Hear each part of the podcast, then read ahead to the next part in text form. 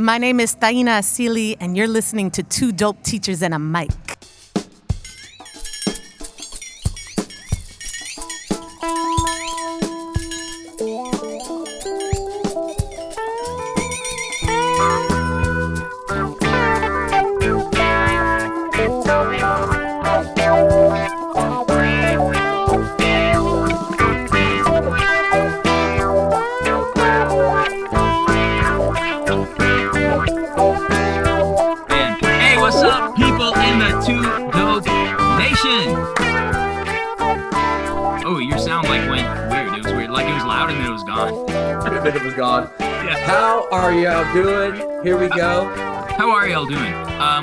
Actually care how y'all are doing, and How, uh, how, are, how are we doing? because you know, because we got a fire guest today.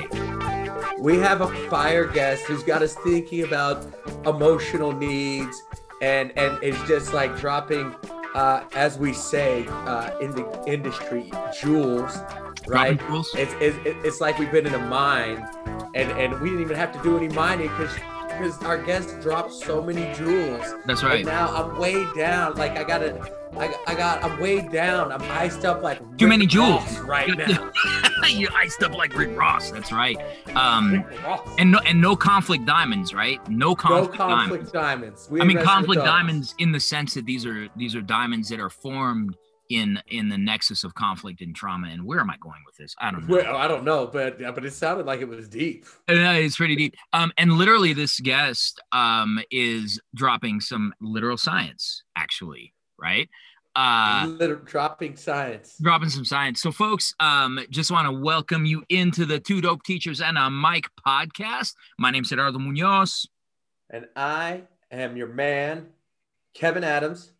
How are you? You're so I've already regal. keep asking people how they're doing. Yeah, oh, he, he- Kevin really wants to know how you're doing. He really cares. I do. Uh, Look at all, let me know in the tweeters. you, you're in the tweeters. That's right. hey, if you want to follow us on the tweeters or uh, the the Instapics or whatever you call it, it's uh, Yes. at Two Dope Teachers. You can like us on Facebook.com slash Two Dope Teachers. And uh, Mike, sorry, I haven't updated there in a little while, but we will update there. And you can email us um, anything you want, really uh, praise, uh, DoorDash gift cards, show ideas, um, insights, responses to things that we talk about, two teachers at gmail.com.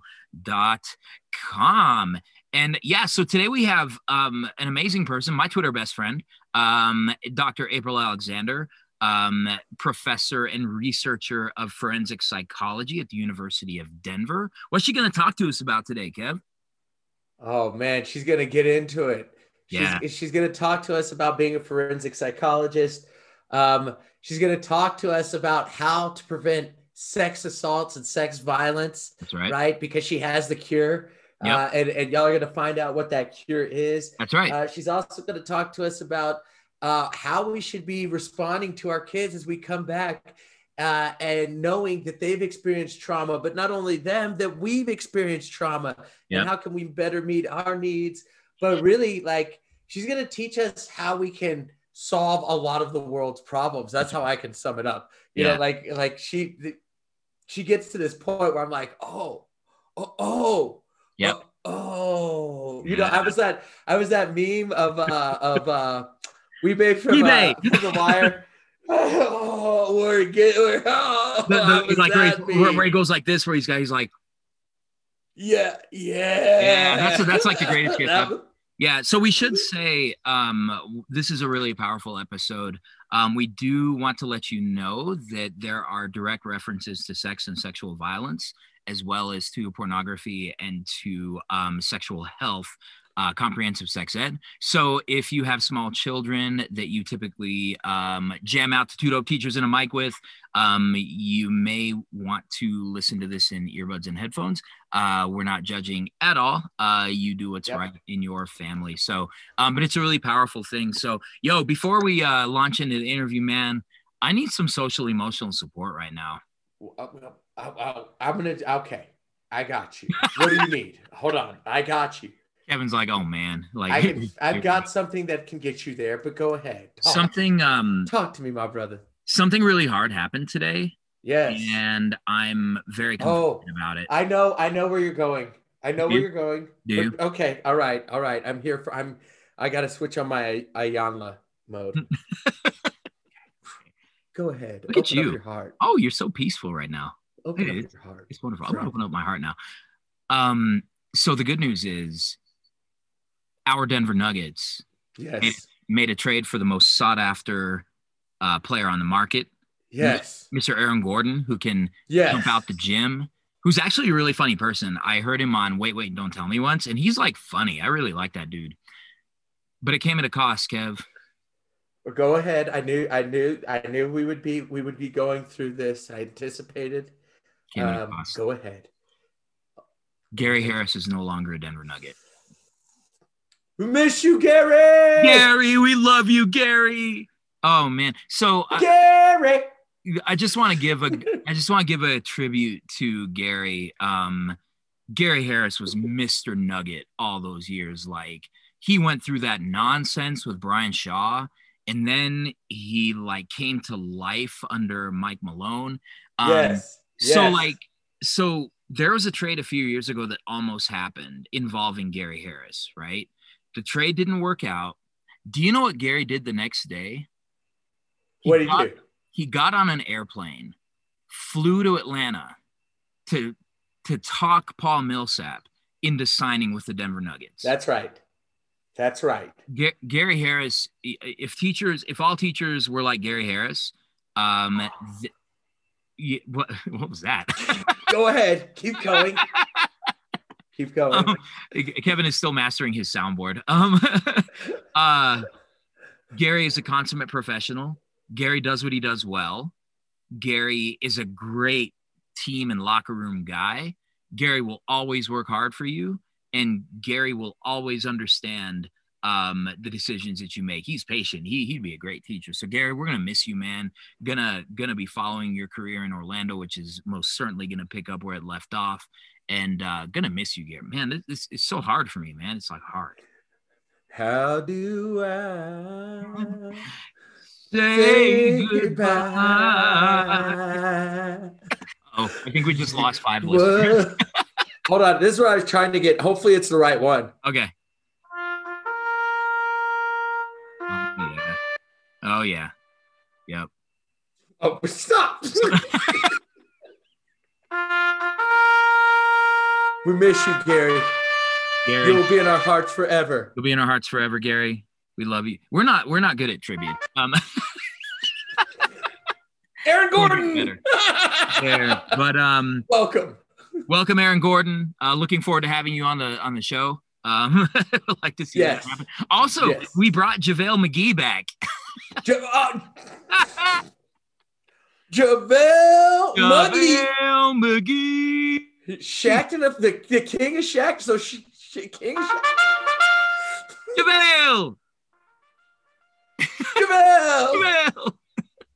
Oh man, it's funny how your overall attitude about a player can automatically change when they join your team. Um, That's right. it'll be That's right. interesting to see JaVale back in Denver. Yeah, so you know, I mean, change change comes, man, and uh, I have a heavy heart, but um, also very excited for how Aaron Gordon fits in, and How we finish out this season. it's gonna be Yeah, New okay. Lob City, New Lob City here in Denver. That's what's up. That's All right.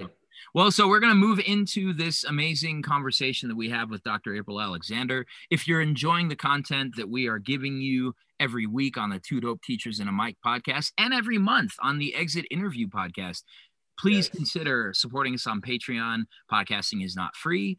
Um, and the more resources we gain, the more we can just keep doing cool stuff and um, and have a lot of fun with this. So, without any further ado, here we are with Dr. Apryl Alexander. Yo, I thought you were doing a sound effect. hold on.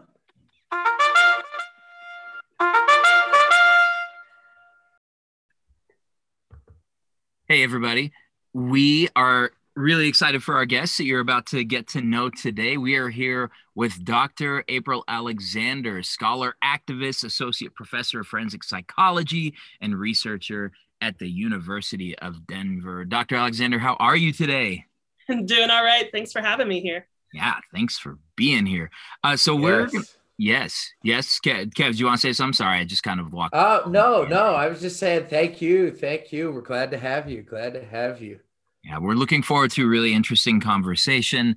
Um, Dr. Alexander and I are best friends on Twitter, and uh, and that means so that's means so much, and it's just so interesting how people who you actually know on Facebook can make you want to lose your mind. Um, but people that you like just meet on Twitter like become your best friends. I'm not really sure how that works, but I am here for it. Alrighty.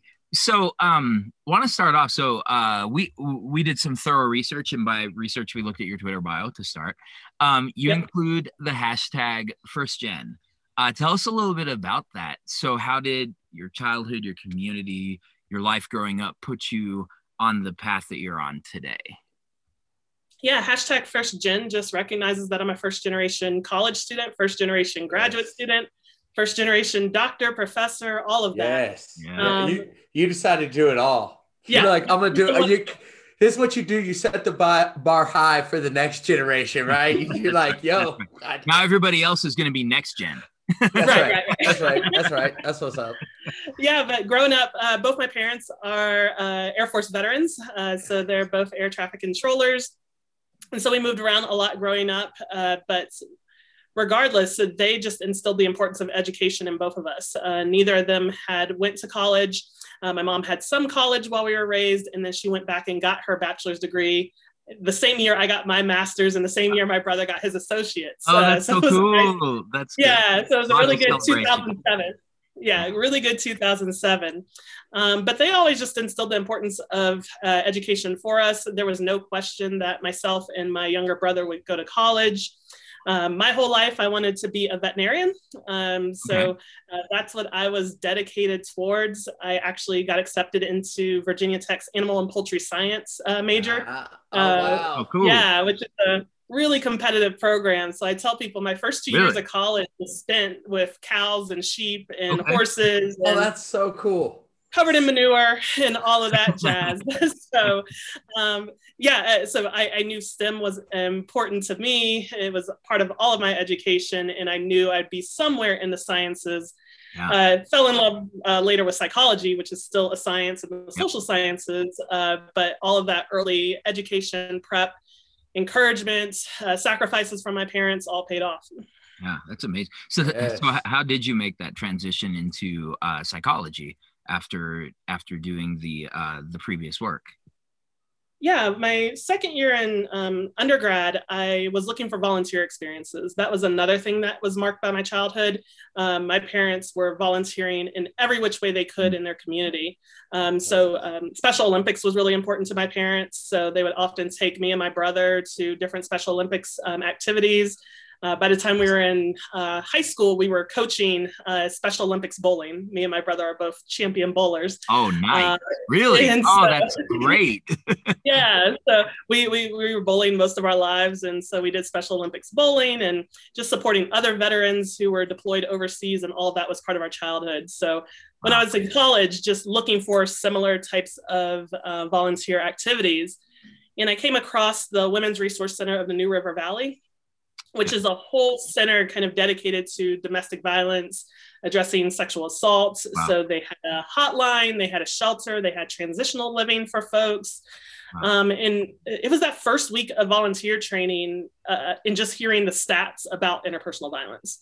Um, I grew up with some privilege in that I didn't get to see any of that violence in my household, in my mm-hmm. neighborhood.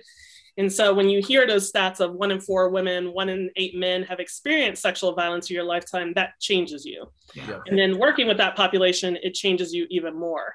Um, so by the time I was done with that internship and I was taking intro to psych as an elective, I said, I think this is what I want to do for the rest of my life. Wow. Um, I want to help uh, victims of victims and survivors of violence. Uh, so I, into that quarter, I signed the paperwork and transitioned majors to psychology. Wow, that's amazing. Uh, that's incredible. Amazing. That's so really cool. Yeah. So and and so you're a professor of for, forensic psychology. Can you just tell us like what what what distinguishes forensic psychology? Yeah, because our students are going to think that that's like CSI, right? So oh, yeah, I, I, get it all. They're like, "Oh my God, you work with dead people," and I say, "How do you talk to dead people?" Um, it, gets, and it gets really confusing because a few of our grad students do work for the medical examiner's office. Oh, there Yeah, you go. yeah, so it gets really messy. That term forensic foren- confuses people. right. So forensic uh, comes from like the Greek word forensis, like of the forum, so in the courts. Uh, so forensic psychology is how uh, psychology interfaces with the legal system. Mm. Uh, so I continued to work with those victims, and one of the roles I had in uh, my master's program was actually going to hospitals and police stations after a person had been sexually assaulted. Uh, so providing them with support, providing them with resources, getting them a ride home, sitting with them through their um, examination kit, all of that. And I had always wondered what happens to folks afterwards. Uh, we, I, I, witnessed negative experiences with police. Uh, so police going in there and saying, "I don't believe you," um, you know, uh, doing some victim blaming. Uh, there was one woman; Mhm. she, uh, her boyfriend was a drug dealer, but she was sexually assaulted by someone else, and the officer comes in asking about her boyfriend and not her sexual assault. And she runs out, and they never get the medical evidence. Uh, so for me, I was wondering, you know, what happens next in that kind of legal process for uh, survivors, and how do we talk about reactions of survivors or symptoms uh, that people experience after a trauma? Uh, so forensic psychology has that nice blend of our interactions with the legal system. We can be consultants uh, to attorneys. Yeah. Uh, we can testify as experts in court hearings about different areas of uh, psychology. We do the cool kind of uh, evaluations like risk assessment, Yeah. competency to stand trial. So anytime you hear about like the Planned Parenthood shooter, for instance, Yes. Right. is he ready to go to trial? Is he a risk uh, in the future? We do all those kind of assessments, Yeah. and then do things like research. Uh, so researching victimology, uh, researching recidivism rates for offenders, all of that. That's amazing. All right. Okay. Very cool. Very cool. So you mentioned um, a lot of your work around sexual violence. Can you talk, uh, share some of the work you've done, especially your argument that sexual violence is preventable? Right. So over the years, you know, I started my work off with victims. Um, in my first year of grad school, we had an ethics class, and we had to write this essay about what populations do you think you'll have difficulty working with, or you just absolutely can't work with, or need help in working with that population. And so, coming from a victim perspective, I wrote a long essay on I'd never, ever, ever work with sex offenders. Yes. Yeah.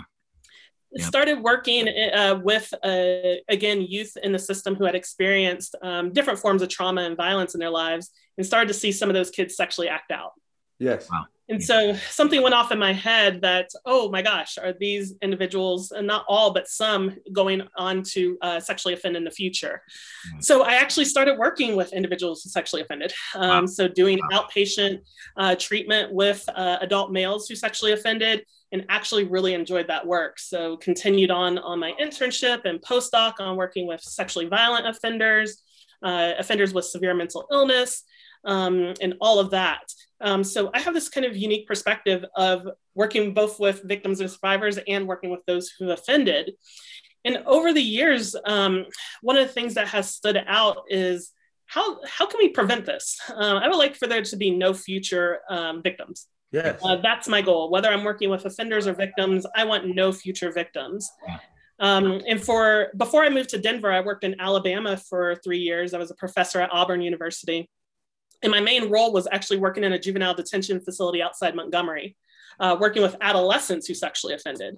Yeah. Um, so doing a lot of the evaluations on them, or my students doing the evaluations, uh, participating in their treatment, and just saw this pattern over time of how do these kids get to this point? yeah. Well, one, um, some of my recent research has been they've experienced a lot of trauma. Yeah. Uh, I, did this study. The average uh, number of different types of trauma in these kids was about 14. So they had not only been sexually abused, they've been physically abused, they've seen gang violence, they've witnessed people getting shot, all of this stuff happening in their lives. 14 different types of trauma. Right. That, Wow. that is that doesn't even count how many times they've experienced each type, Wow. right? Wow. Um, so like 14 different types. Um, so that was one. Why didn't these kids get trauma treatment? Yeah. Uh, why, why wasn't anybody paying attention uh, that they've been physically abused? They've been sexually abused. Some of them had their houses taken out during the Alabama tornadoes. Uh, where was the intervention for these kids Yeah. before we got to the point where they were uh, engaging in illegal sexual behavior? So that was Yep. one. Right. And then second, we asked them a lot about sex because their crimes did involve sex. Mm-hmm. Um, these kids knew nothing about sex. Um, Alabama is an abstinence only sex education state. And so you don't get anything. You don't get anything about healthy sexual behaviors, how to protect yourself. And um, we had one kid who was 16 with four kids. Wow. Uh, so again, uh, thinking about the lapses that we have in sex education, and then one of the other things that I talked about in my TED talk was consent education. Yeah. Can we start talking about consent and what that is and what that means yeah. um, uh, with, with, our teens, um, and then starting at a younger, developmentally appropriate age with our younger folks. Yeah. Um, so for me, I'm saying, what if we started intervening early? What what can we do to prevent sexual abuse from happening? Uh, it is this combination of maybe early trauma intervention, of comprehensive sex ed. I do a lot of healthy relationship workshops with teens. Wow. All of these things are known to help stop sexual offending or at least make people engage in wiser choices, but we're not using them. Right. Uh, there's a lot of evidence-based programs out there to talk to teen boys about uh, healthy masculinity and sex education, but you don't see them widespread. Wow. Um, so I'm trying to get our stakeholders, whether it's legislators, I'm talking to members of Congress about can we invest more money in prevention? Yeah. Uh, we, we, we all say that we're against sexual violence. We want it to stop. We don't want any more victims. Yep. How about we do that and actually invest the money in prevention? Yeah. What if I could ask a follow up? Um, what are what do you view as the barriers to having? So we've Kevin and I had had some students in the past who have um, pushed for comprehensive sex education. And, um, you know, a, a couple years ago, we actually had a student go and speak before the school board to um, yep. kind of push this. It was a really cool thing. What do you view as the barriers to implementing comprehensive sex ed um, curriculum and mindsets and programming? I mean, mindset, it's uh, stigma. Uh, it, it's similar to kind of suicide prevention. Uh, yeah. People feel if we talk about suicide or if we talk about sex, that'll promote people engaging in sex. Right. Kids are having sex anyway. Yep. True. Kids yep. are kids are watching pornography at younger and younger ages. Um, wow. So I'm getting parents who email me about eight year olds having exposure to pornography. Um, and so us avoiding it is actually causing more harm than good. Mm-hmm. Uh, and, and, that's one of the things I need. Uh, I've been talking to parents and teachers and stakeholders about. We need this up front because it can prevent so much comprehensive sex ed still talks about abstinence. That still is an option that we're going to discuss in comprehensive sex ed. Um, so we're not neglecting that by any means. Yep. Um, so one, we just need to get past that stigma of avoiding the topic of sex uh, because again, uh, kids are learning poor things about sexuality from pornography and nobody mm-hmm. talking to them about what they're watching and what they're viewing. Um, and then two, again, our kids are engaging in sex anyway. So let's right. make sure that they are healthy in doing it. Yeah. Uh, yeah, just just kind of educate up front.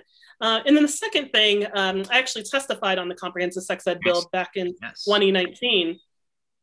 And uh, one of the things that was written in that bill was developmentally appropriate. Yeah. Uh, parents are scared and worried about what I mean by that. Uh, yeah. I always get the question, what age do we start sex ed? And I said, as soon as your kid starts talking. Uh, and um, automatically, like, uh, yeah, parents start freaking out. And I'm yeah. like, of yes. course, we're not going to talk to about intercourse to four year olds. Right. That is not mm. what we're talking about. Can yeah. we talk to your four year old about boundaries? Yeah. Uh, can we talk yes. about uh, naming body parts appropriately? We know how important that is, especially for people who've um, encountered sexual abuse. That does make a difference in their court hearings. Hmm. Um, and so, thinking about what's uh, what is developmentally appropriate across ages, that it's not a one-time sex ed talk; it's a continuous sex ed talk throughout childhood and adolescence. Yeah. And so, yeah, as soon as your child starts talking, we need to talk about body parts. We need to talk about boundaries and how you don't touch people in their private places and naming those. That's what developmentally appropriate sex ed is. Yeah. Then, once we get to our 12, 13, 14 year olds, yep. then we can start having those heavy duty conversations about intercourse and protection and all of that. Yeah. Um, so I think that was one thing people shrieked about. Um, yes. uh, yeah, there were some horror stories that day. People are like, "Oh my gosh, they're going to be bringing toys to uh, class to yeah. our six-year-olds." That's yeah. not what we're talking about. I was just saying how much I, I love Twitter, and but that was not a time to love social media because you've got folks who have their agendas and who are who are presenting uh, comprehensive sex ed is what they want to present it as. Um, Mhm. yeah, it makes me so. My spouse is a is an ECE educator and uh, works with four year olds, and um, and she tells me um, all the time how she's pushing these things about students. You know, you know we don't we don't hit our friends, we don't touch our friends, we don't touch our friends without permission. We Yeah. We don't touch our friends in certain places. And you know and it's really interesting um how it's like well yeah of course we're doing this. And so people do tend to think about it in those terms. And and i guess and kev you can add on to this if you want. You know to your point about young people are thinking about and having sex anyway right? Um relative to the role that it plays in their development we spend no time on this in any sort of um, intentional and continuous way. And so it's kind of like it's kind of like this hot potato where everybody's kind of like passing it to someone else that well that, that it should be the parents. Well actually it shouldn't be the parents. Maybe it should well maybe not this maybe you know maybe, maybe ask your doctor you know those kinds of things. And i think um i think that that's what makes this problem endemic. Absolutely. Um, last year, I actually developed a human sexuality and gender based violence course for our grad students in forensic psychology uh, because if we don't have sex ed, then even our trainees don't know about sex and sexuality. wow yeah Uh, so I, I start off uh, the first five weeks is just all the human sexuality education you didn't get. Um, and I give little quizzes. And yes, our our our, our uh, young adults in their mid twenties can't name body parts. Uh, they don't know all Wow. the terms for gender identity, and these are going to be our future clinicians. Uh, so I developed this class of you need to know this because your system failed you, and we got to make sure you aren't failing your clients and the other young folks that you're working with. yeah exactly So, Dr. Alexander, let me ask you this because just as you're talking about, um, you know, your work and the push for sex education, I just started to think about my own um, ed- educational experiences, right? And I remember distinctly in Atlanta, Georgia, in about sixth grade, we were talking earlier about sixth grade me, and um, having being split up, we were separated, boys and girls, and we had sex ed. Like we were pulled in. It was a very big deal. Um, it was like odd because you know, as as soon as we got together, we were like, "What do they show you? What do they show you?" Right? exactly The girls, the girls were nervous about telling us that they were talking about, you know, the menstrual cycle and things like that, and getting pregnant and and that type of stuff. And you know what they showed us, boys? They showed us like boobs. They just showed us some boobs. Like, uh, it, like I don't know, like what was going on, but they were. you like, don't know why These are boobs. You're like why, These why? are what you've been thinking about. Here they are. Let's put them out on the table.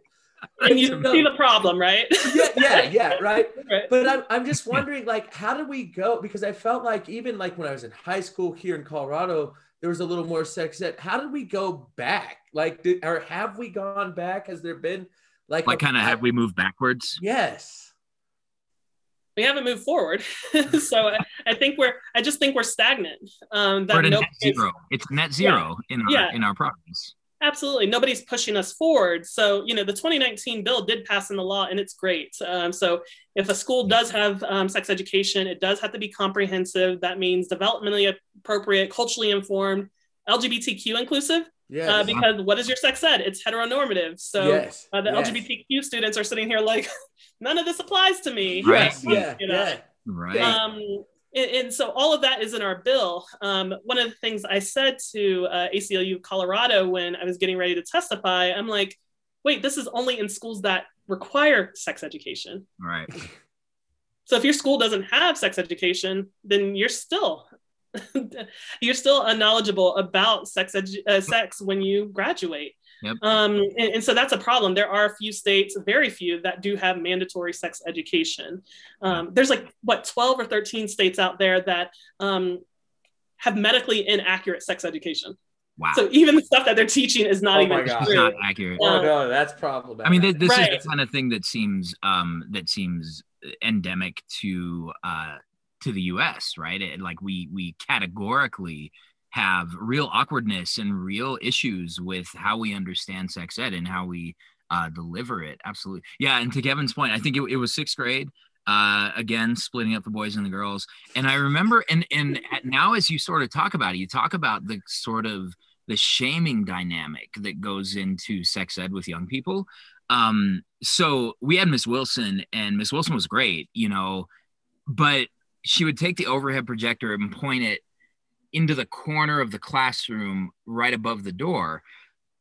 The thinking being, I think, it was never explained to us that we don't want younger kids to walk by and see what is happening. What, what they're talking about. Yeah, They're talking and about so- inappropriate stuff. so even even in that way it it like as i think back it it, it felt like oh this this is bad stuff. Like this is bad stuff that has to be a secret. And you know um and that so it's just interesting when we think back on that. And and i think about um i think about issues that i witnessed um as as we got older. And as you kind of discuss these it it, it really starts to hit kind of deeply. Kid, I, I have another follow-up. Um so when we talk about um, the the gaps in in sex ed, even where it is offered, so you mentioned the sort of erasure of the LGBTQIA plus community in these conversations.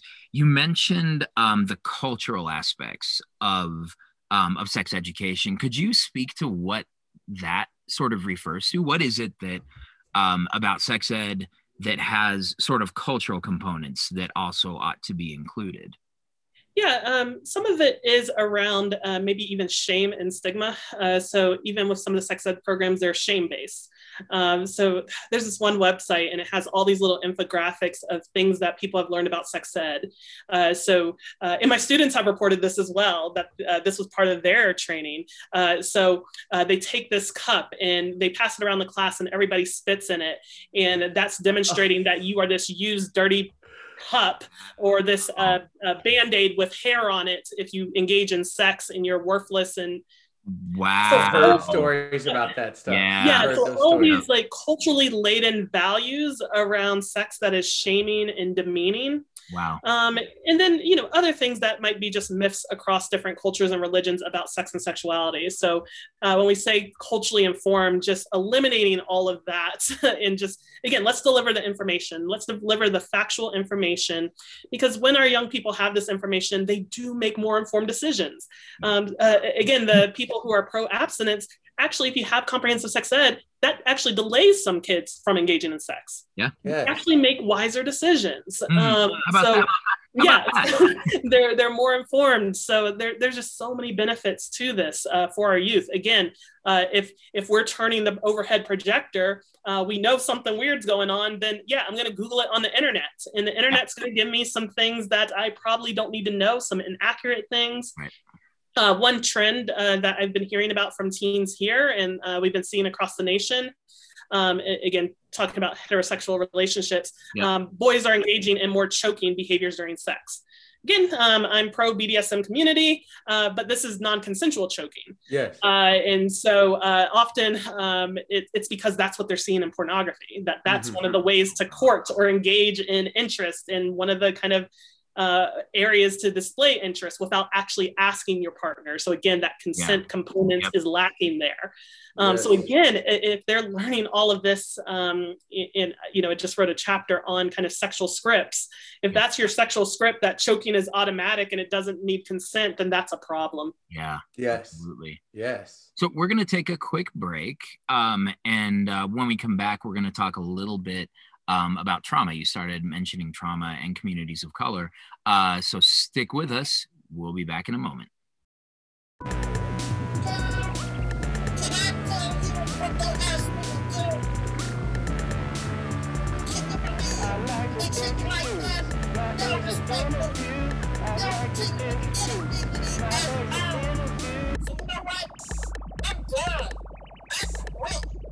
As a student, how many black teachers did you your answer is two or less, you are not alone. We know that black teachers are under attack, and with all the conversation happening about black teacher recruitment, shouldn't we be talking about retention too? So where are all of our black teachers? I'm so glad you asked. In the new monthly podcast series from Tudo Productions, the exit interview coming in late January, Asia Lyons Hey y'all, and me, Kevin Adams, talk with former black educators who've been pushed out of the classroom. we want to know their stories. Who or what made them leave? How was their family affected by the push out? And most importantly, what are they doing now that they've left the classroom? If you'd like to be on the exit interview, reach out to us on Instagram and Twitter at Two Dope Teachers or email us at two dope teachers at gmail.com. What's up, people? We are back on Two Dope Teachers and a microphone. I'm Gerardo Munoz. He's Kevin Adams, and we are talking today with Dr. Apryl Alexander at the University of Denver. So, um, so in the previous segment, you talked a little bit about trauma and, and multiple types of trauma that you witnessed in your work uh, with young people across the country. Um, we're we're actually kind of interested to learn how you view this era of COVID nineteen. Um, what are you seeing and learning about and focusing on in in terms of trauma in the pandemic? Yeah, this is such a complex question. You know, 2020 was again that term unprecedented year it was um, cool. that, that, it was a year marked by grief loss and uh, again some factors that might contribute to trauma uh, you know uh, i first go to the closing of schools. Uh, what does that mean for our young people? Uh, some of the young people who use school as a relief from uh, trauma in the household now no longer have that relief. Um, so what we're seeing is we are seeing a spike in um, domestic violence calls and sexual abuse calls and child maltreatment calls. Uh, because kids are at home. Also, the stress. Uh, your parents lost their jobs. Um, people are engaging in more alcohol use during COVID 19. Um, so when we have all those stressing factors, we do know violence goes up. Uh, so my uh, one of my biggest worries is uh, what happens during this next year as we start going back to schools as we start coming out of it with all these people who've experienced additional forms of trauma uh, during right. 2020. Uh, so that, that's one of my greatest concern that uh, maybe some of these individuals that already had trauma, trauma in their histories um, had that exacerbated during this last year. Yeah. Um, and even outside of those types of trauma, just think about neglect. Um, as soon as we shut down the schools, I said, oh my gosh, our kids aren't going to have meals.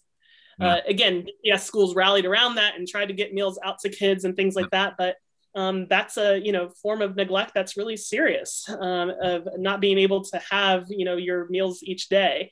Um, so there's all sorts of things that we need to be thinking about um, of how we handled COVID poorly yeah. um, as we kind of think about other disasters that will come in the future. We know disasters happen. Uh, we saw these patterns with Hurricane Katrina, with tsunamis across the globe. Uh, none of this is new. So we should have known better and had uh, been more prepared um, yeah. in this type of trauma, but we weren't. Yeah. Uh, so my worry is uh, as we start going back, um, there's going to be a high need for mental health services, uh, whatever this, uh, I keep quoting post pandemic era. Uh, yeah, post pandemic, like. right. Yeah. No, it's interesting. Uh, Kevin and I have a mutual friend who's a school leader in DPS who uh, relocated here after Katrina. He had been a, uh, a principal at a school down there. And um, and you know talking with him is really interesting because he still has a lot of uh, connections a lot of friendships family members there. And you know the education system in new orleans still hasn't recovered um, that there are so many things schools that never opened buildings that never got fixed um, the kind of you know they were already moving towards a decentralized model of education but this was kind of a forcefully decentralized uh, sort of environment that's had some real um, some real implications for uh, for communities there. And you know it's hard because we're sitting here in the middle of it um, just kind of as we try to come back and figure out how things are supposed to work gonna work what do students really need what is it that we can do for them? And it's a real um, tough spot. Uh yeah and so and so kevin you you teach you teach middle schoolers like have you seen kind of is sixth grade different this year than it's been in previous years? It, you know it beyond beyond the like obvious things, right? Like kind of what they're thinking. You said, is it different, right? Is yeah. it different than what it normally is? Yeah. Right. And so, so interesting stuff, you know, like, um, like I noticed for some kids, they really embrace, and, and in the winter, they've embraced having a mask on. Who've come back in person, they've embraced having a hood up. You know, they've embraced wearing a hat. Like and I, I, don't know if it's like nobody else can be seen in the class. Why why do I have to be seen, right? So like I think there's also some some embracing of like it's good not to be seen, which is I think in some ways some middle schoolers feel really good about that because it's a very awkward, hard time. Um, you know, but in other ways, I see slowly because you know I think the physical separation prevents them from like really being themselves, right? They can't grab each other and play with each other. They can't do all of that type of stuff. Um, so I mean, it's definitely different. Their their Yeah. behaviors are definitely different. But the longer they spend together, like I'm seeing some little cliques develop Okay. and stuff like that, right? But but um, Dr. Alexander, it makes me think, as you mentioned all of this, returning and, and just thinking about the perspective for teachers, and um, you know this this fact that SEL has been stressed this year, um, and really like. In, in a lot of different ways. Sometimes authentically, it felt more authentic at the beginning of the year. Yeah. I think it's feeling a little less emphasized. Um, I think there's an authentic desire to have it, but I think it's just losing out to this idea of you know um, learning loss and Yes. and that we have to keep the kids up and the CMAS are coming and the tests Yeah. are happening no matter what. But what what what would you recommend for educators right now working with kids who are returning who could have experienced all of this trauma like what what what steps can we take to make sure that we're meeting best meeting the needs of the kids especially those kids like i've mentioned who felt like you know i can withdraw i can hide you know and some of that is a natural reaction to the trauma right? Is that you pull back. Um, but what what can teachers do educators um, to best support these students as they return more and more you know like uh, people are saying uh, after spring break it's it's like we're back to normal is Right. what i've heard. But what are your thoughts on that And, and for those of you who uh you know so so we we're audio uh but the kind of reaction that that I think both Dr. Alexander and I both had is kind of like uh this is a little bit uh dicey yeah Yeah. You know, uh, one of my big critiques of like social emotional learning and trauma informed care is a lot of uh, spaces use it as buzzwords. Uh, but my critique is do you actually know what that means? Um, are you actually implementing what you're saying you're implementing? So, if we're talking about social emotional learning, it is learning how to identify and manage emotions. Yes. It is thinking about empathy. Um, and, and that's, we lose that sometimes. Oh, yeah. Uh, so when you have the kid who's withdrawn, um, who might be acting out, um, you- again, the school to prison pipeline, what are you doing? You're disciplining them. Um, when do we give each other grace and space to heal during this time? Uh, yeah, I, I cringed because, yeah, we're going to go back to school, or you all, I'm not. yeah Uh, we're, we're, we're, we're still we're, we're still online at the university for a Yes. while. You all are going to go back to school soon, and you're going to see some of these symptoms of, uh, again, it could be little t trauma of, uh, okay, Yep. some people just had, um, you know, some grief loss and destabilization that's natural due to COVID, or big T trauma that you've actually experienced traumatic incidents and are experiencing um, psychological distress as a result of that. Yeah. So how are you identifying these kids and how do we get them plugged into uh, the services or the supports that they need it's all comes down to relationship building. How are you building a relationship with the students in your class? Uh, do you know them? Do you know about their environments? Uh, are you able to identify when you see changes in their behaviors and emotions? And then um, again i'm hoping that our school is able our schools are able to connect them with resources. So uh, again, working with Padres y Jóvenes Unidos on counselors, not cops. Can we get more school Yes. counselors in there, especially right now because we're going to need them. that's right Uh, we are going to see our students um, feeling distressed, and even uh, Kevin, as you were saying, this. Uh, I, I keep thinking of COVID and how it ruptured um, our students' lives in so many different ways, especially during these milestones. So that transition into middle school, the transition into high school. If you missed your freshman year of high school, that's a big deal. lot that's a Uh, down to our preschoolers who've been on uh, your kindergarten ha- uh, kindergartners who've been all online and now we're going back into a social sphere and you didn't have that face-to-face socialization there's going to be some bumps in the road for a little bit. Yeah. Uh, you know we didn't have you don't have all the classroom rules when you're online learning. That's right. kids can do whatever they want. That's uh, right. Now now now they're going to be all rule bound again, and Mhm. our younger kids aren't going to handle that well. That's So right. if we're- and our older so kids. we're too. doing- yeah, yeah, our older kids, yes, but definitely the younger ones. So yeah, absolutely. we're really talking social emotional learning, we have to be thinking about all this.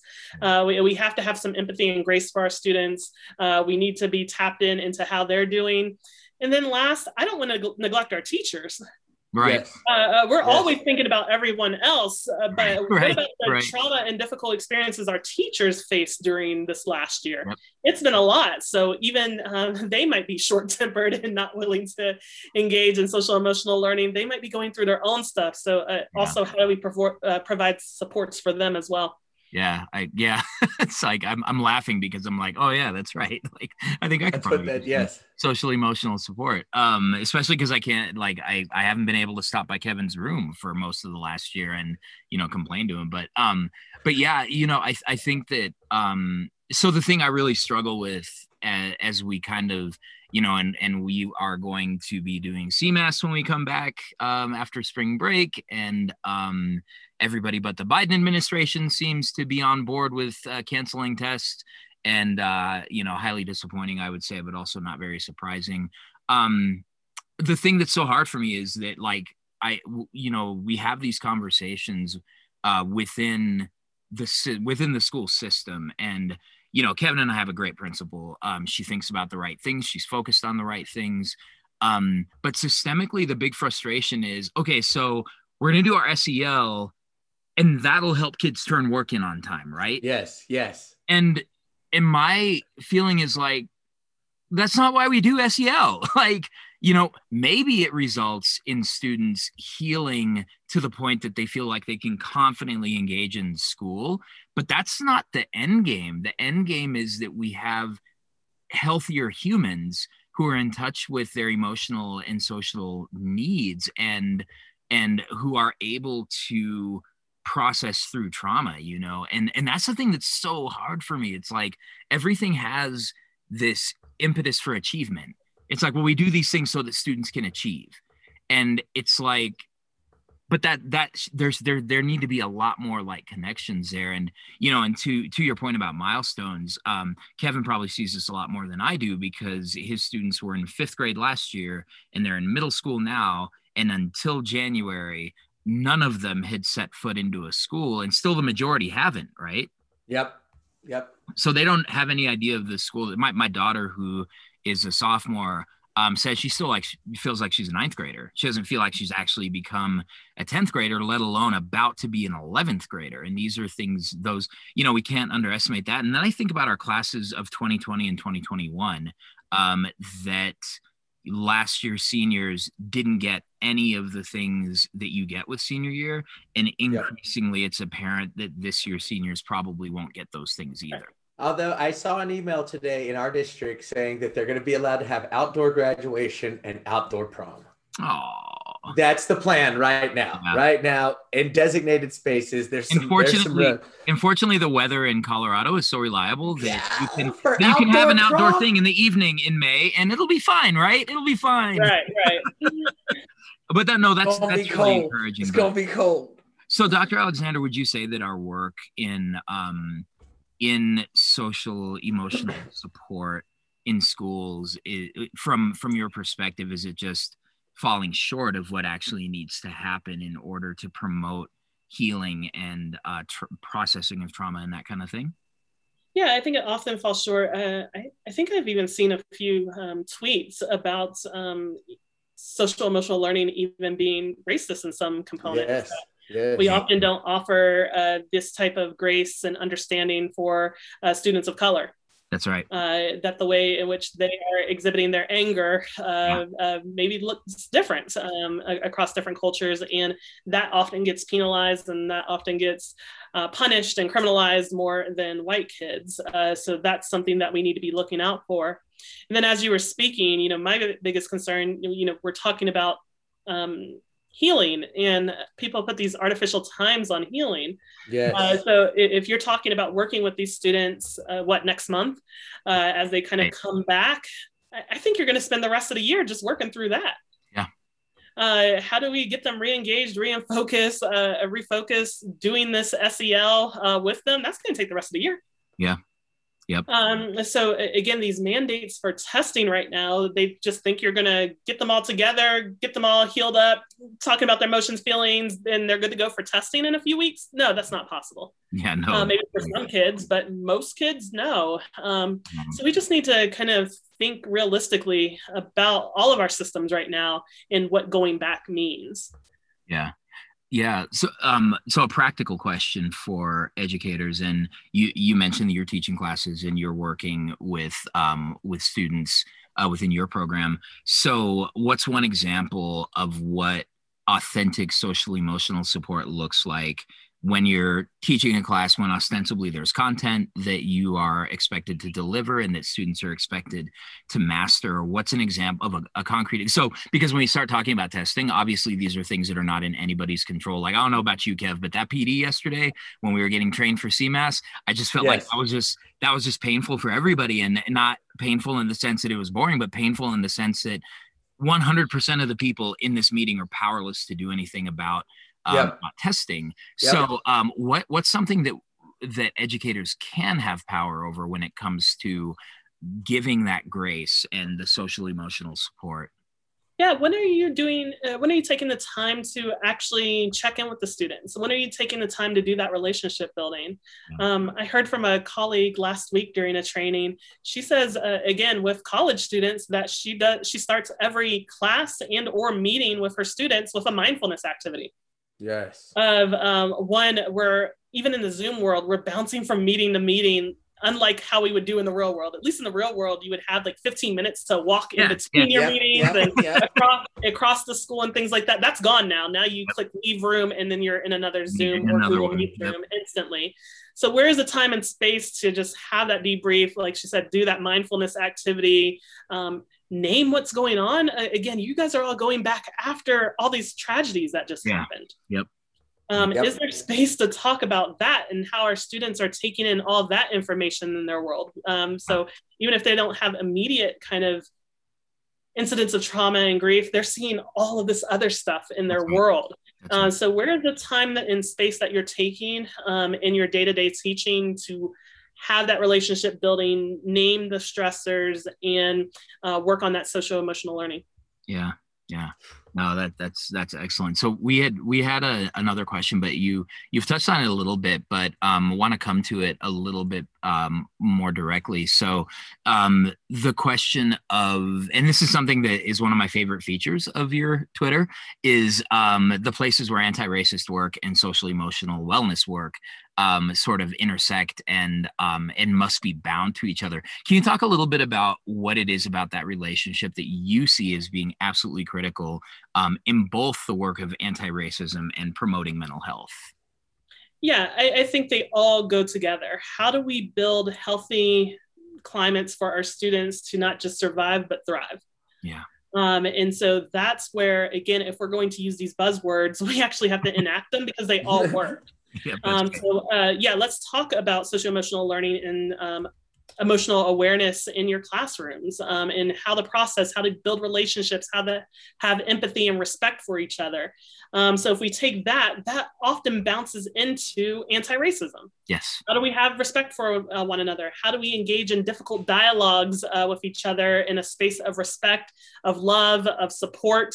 Um, and then that bounces off into trauma, right? Yep. Uh, and healing from that. If we respect and love each other, and if we can have these difficult dialogues, and we have all this healthy you uh, education, then we can heal through trauma that we've experienced, or we won't enact trauma on others. Mm-hmm. All of these things are interconnected in ways that are just so important and meaningful for health and wellness.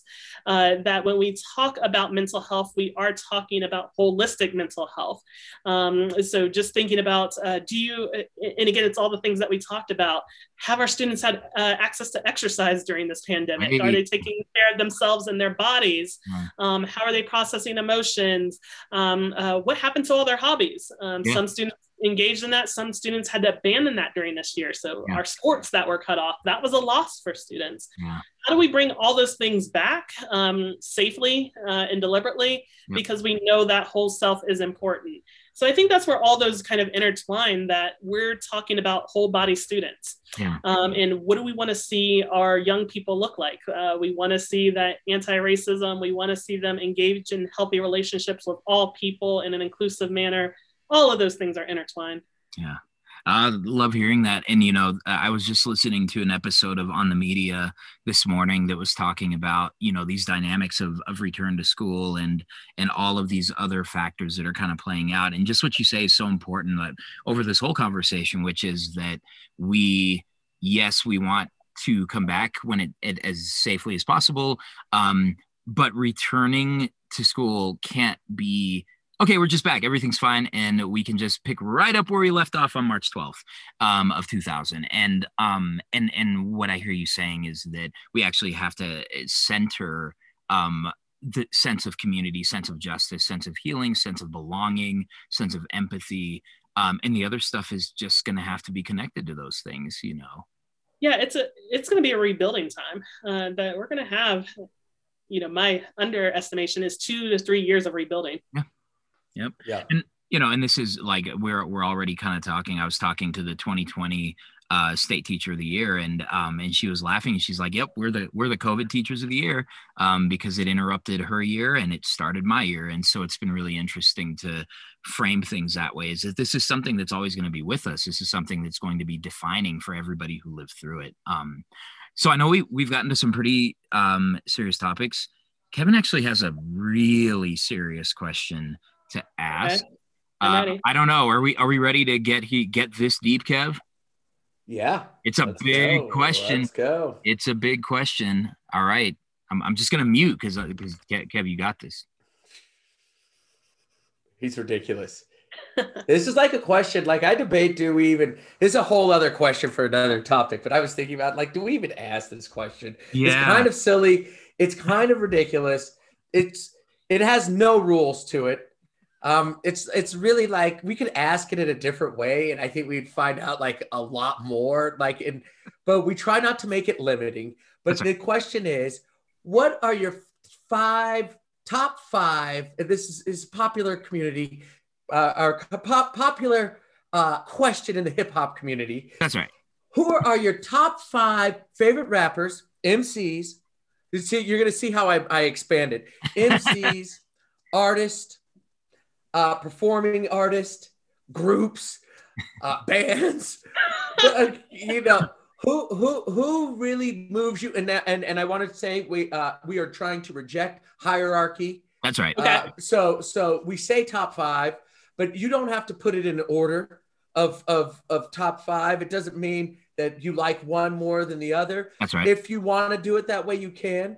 You can have like multiple number ones or multiple number twos. That's right. That's right. multiple number I I think we call that we call that the Eric Hale rule, right? Where you Yes. can have you can have You- a four you- a four way tie for third.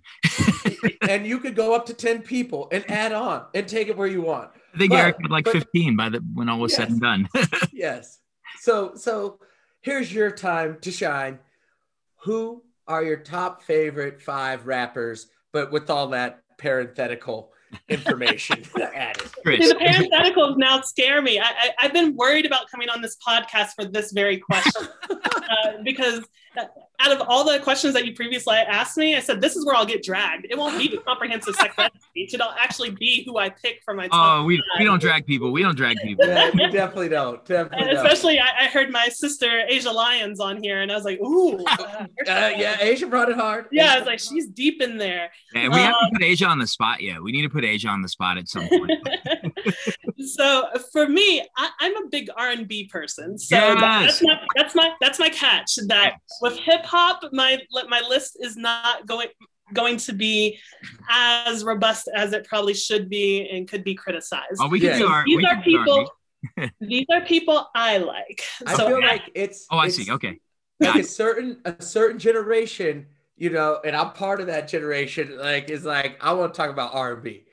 certain generation, right? I, I don't know. I don't yeah, know. so I'll, I'll prepare that for next time I'm on my Yeah, R&B yeah. list. There you go. Yeah. yeah. Uh, but okay, top five in rap. So I said Missy Elliott. Oh, Yes. yes. Uh, we're gonna go for OutKast. Oh, Ooh, yes. Yes. I actually got to go to their um, show in Atlanta. They did that three day show, Oh, uh, wow. that Atlanta Outlast, and it was Oh. just such a blast. Oh, Oh, man. man. I bet that was Oh, great. man. yes. Kevin, this Uh, is so Kevin Taylor, and OutKast. this is this is uh, this is the second or third reference to Atlanta that Kevin's heard. Uh, so he is he is. We, just- we gotta we always gotta represent Atlanta. Got We, to. we, we you know I, given I feel like I feel like I have a events connection there and- now. But always represent Atlanta.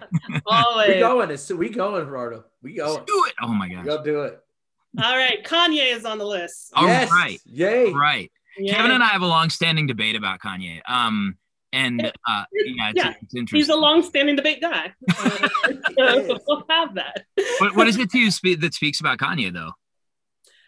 Um, Kanye, he uh, again, I know all the controversies uh, right now, Yeah. and we'll we'll ignore all of Ignore that. for the that. last Yep, yep. Yeah, yeah, yeah. Yep. But he truly is a genius. Yeah. Just so creative. Uh, just just creative. Um, his lyricism. Uh, you can't deny his production. Oh, the You production. Um, He's it- made it- some of the greatest music in human history. Right, right. You just can't surpass that. Um, I, actually saw him back when I was in Virginia Tech. He came during college dropout era. Oh, that's Uh, yeah, classic. and- that's classic yeah, and Oh, I'll man. never, never, ever forget that. So But I think yes, it- it- this kind of- this kind of comes back to like what you were saying at the end of um at, at the end of the serious questions was was how we look at people as whole people right and so Yes. a human being can be many things a, a human being can be controversial and brilliant and um and so I'm, I'm here for it kev i think you're starting to win me over on this and and with respect to restorative justice, I I'm willing to bring him back into community. That's There you right. There's That's still right. a chance. There's still That's a right. there chance. That's right. Yes. uh, next is Jay Z. Yeah. Ah, yes. And so definitely Jigga. And then my number one, because I did rank, is Kendrick. Ah, Pulitzer Love- Prize winning Kendrick Lamar, Pulitzer Kenny, all of that. Yes. So the, Yeah, the greatest, the greatest. Like I was going along life. I was one of those people. Hip hop is dead, man. There ain't no nobody. great. And then I heard chaos, and I was like, oh my god. Where I was like, what? I was like, how old? And he's spitting like this. It's so great. It's so.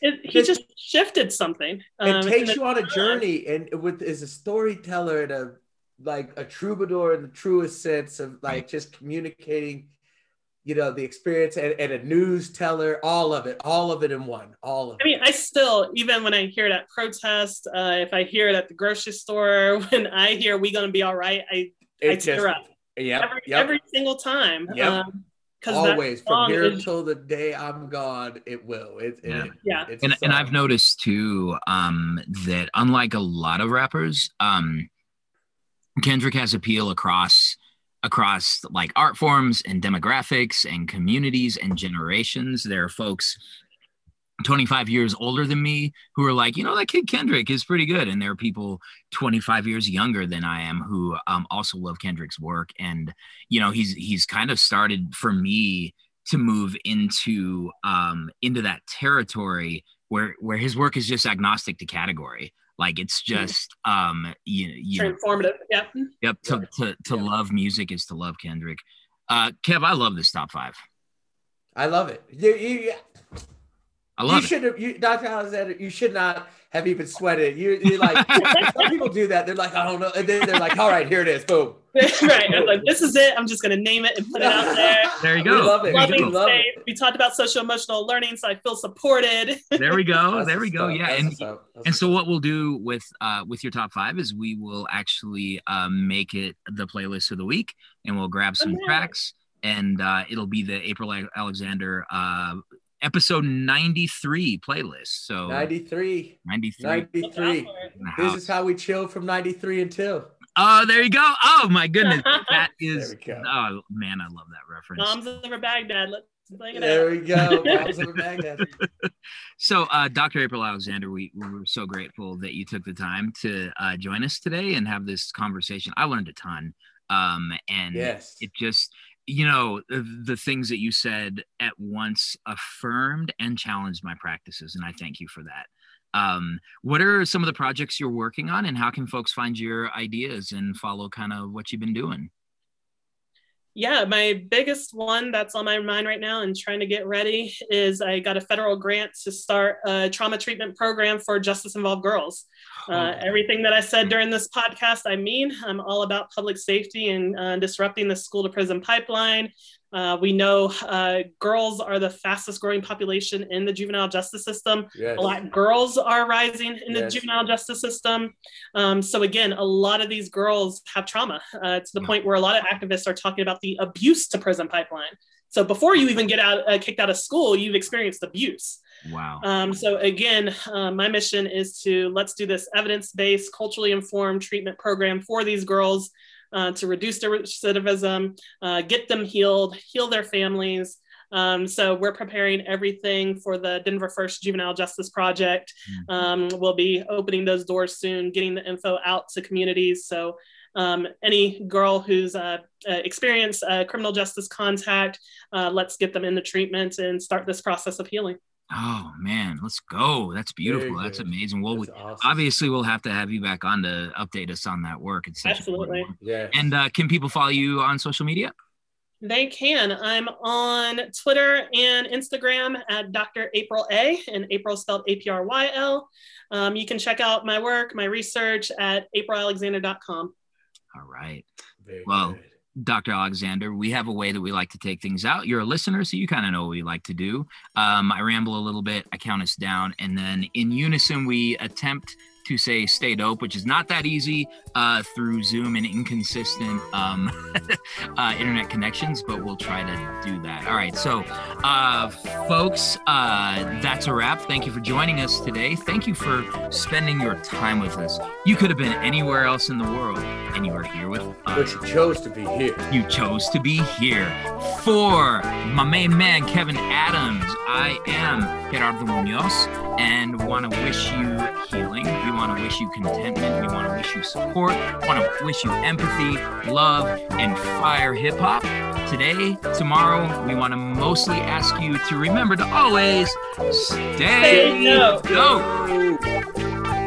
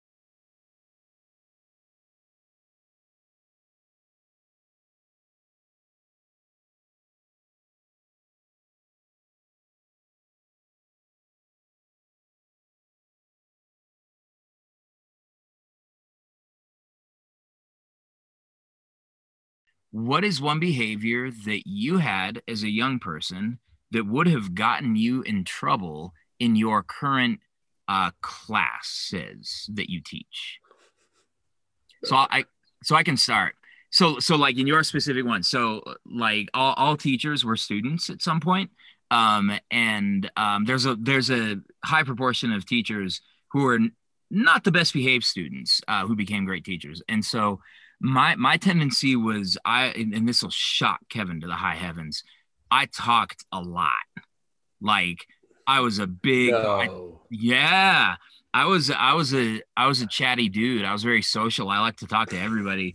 And um and that would get me in trouble in my current class because I'm really ambivalent about kids who talk a lot. Like I want my kids to I want my students to talk. I want them all to have their voices heard. But there's also that student that talks so much that you're like, "Oh, okay, it, we um I, I really like that you have a lot to say, but how do I how do I get other people talking? So I, I actually think I probably would have posed some challenges. Uh, young me would have posed some challenges to current me. So that's kind of an example. What about y'all? I think I'm on the opposite end. So we grade for like class participation um, and often get on our graduate students about not participating in classes. I was that student. Um, so, so even in this moment, I'm finishing grades. They're due tonight. Uh, and I'm like, how do I rate class participation? Knowing that I probably wouldn't have spoken up on Zoom. Right. Uh, so I, I know that's one of mine. And then the other one would probably be just sometimes not paying attention in class. Um, I daydream a lot, and I would always be ahead on readings and things like that. So it was boring to me if I was Yeah. ahead on readings. So yeah, I was daydreaming and zoning out all the time. That's awesome. Well, I feel like I have a couple more things to add to my own list. Um, definitely. So, so, um, so Professor Alexander would have had a conversation with uh, younger uh, Apryl Alexander about, hey, we really need you to speak up and like participation is part of this class. Right? Yeah, I would have had a stern talking to myself. I love it. Kev, what about you? Um, wow. Wow. Okay. So I'm thinking, I'm going to think sixth grade mode, right? That's right. and so in sixth grade, like I, I was, I, I, I guess I was what you call maybe a class clown, like at, at, at that, like a very high degree. I'll tell you guys this in fifth grade, I cut Connie Loft's hair. And I told her I was gonna do it. I was like, I was like, Connie, I'm gonna cut your hair. I was sitting right behind her, and I was like, I'm gonna cut your hair. Where And is I she cut her now? hair. That's I a don't know. I don't know. I don't know. I, but her mom, like, I went to her house like a week later, and her mom was like, "Ooh, I'm still mad at you. I'm still mad because she had to." But the best, Connie Loth, if you ever hear this, I miss you. Get in touch. But she, she, uh, she had to cut her hair, and so she had this like, she was a little girl with this like weird haircut that she had to get. I felt bad. I felt bad but uh, yeah, so being the class clown, messing around, that would have probably like that would have been been the thing that I would have gotten me talked to, uh, you know, like By, by current uh, Mr. Adams. by Kurt, Mr. Adams. But like figuring about, you know, like I want to try to nourish you and your sense of humor, but uh, in an appropriate way that is productive. I'm starting to wonder what kind of day you had today. Um, but I had a good day. A good Yeah. day. definitely. All right, cool. Um, so transcript looks good. Um, problem is I have so many tabs open, I can't find it. Uh oh, where are we? Hold on just a second. Let's see. Remember, you shouldn't have more tabs open in the grade you're in. Yeah. Oh, That's my. well, That's my. That's the yeah. For, so I mean, if if learn if learning is like this lifelong process, I'm I'm in the 25th grade, so I'm fine. yeah, yeah. You're That's like, what I'm. I, I, I'm good. I still got. I still got some. 27th grade. I can, so you're saying I need to open more tabs. Okay. Sounds good. Let me let me open some more tabs. Okay. Um, cool. Well, it looks good. So we let's see. I'm gonna pause it real quick so that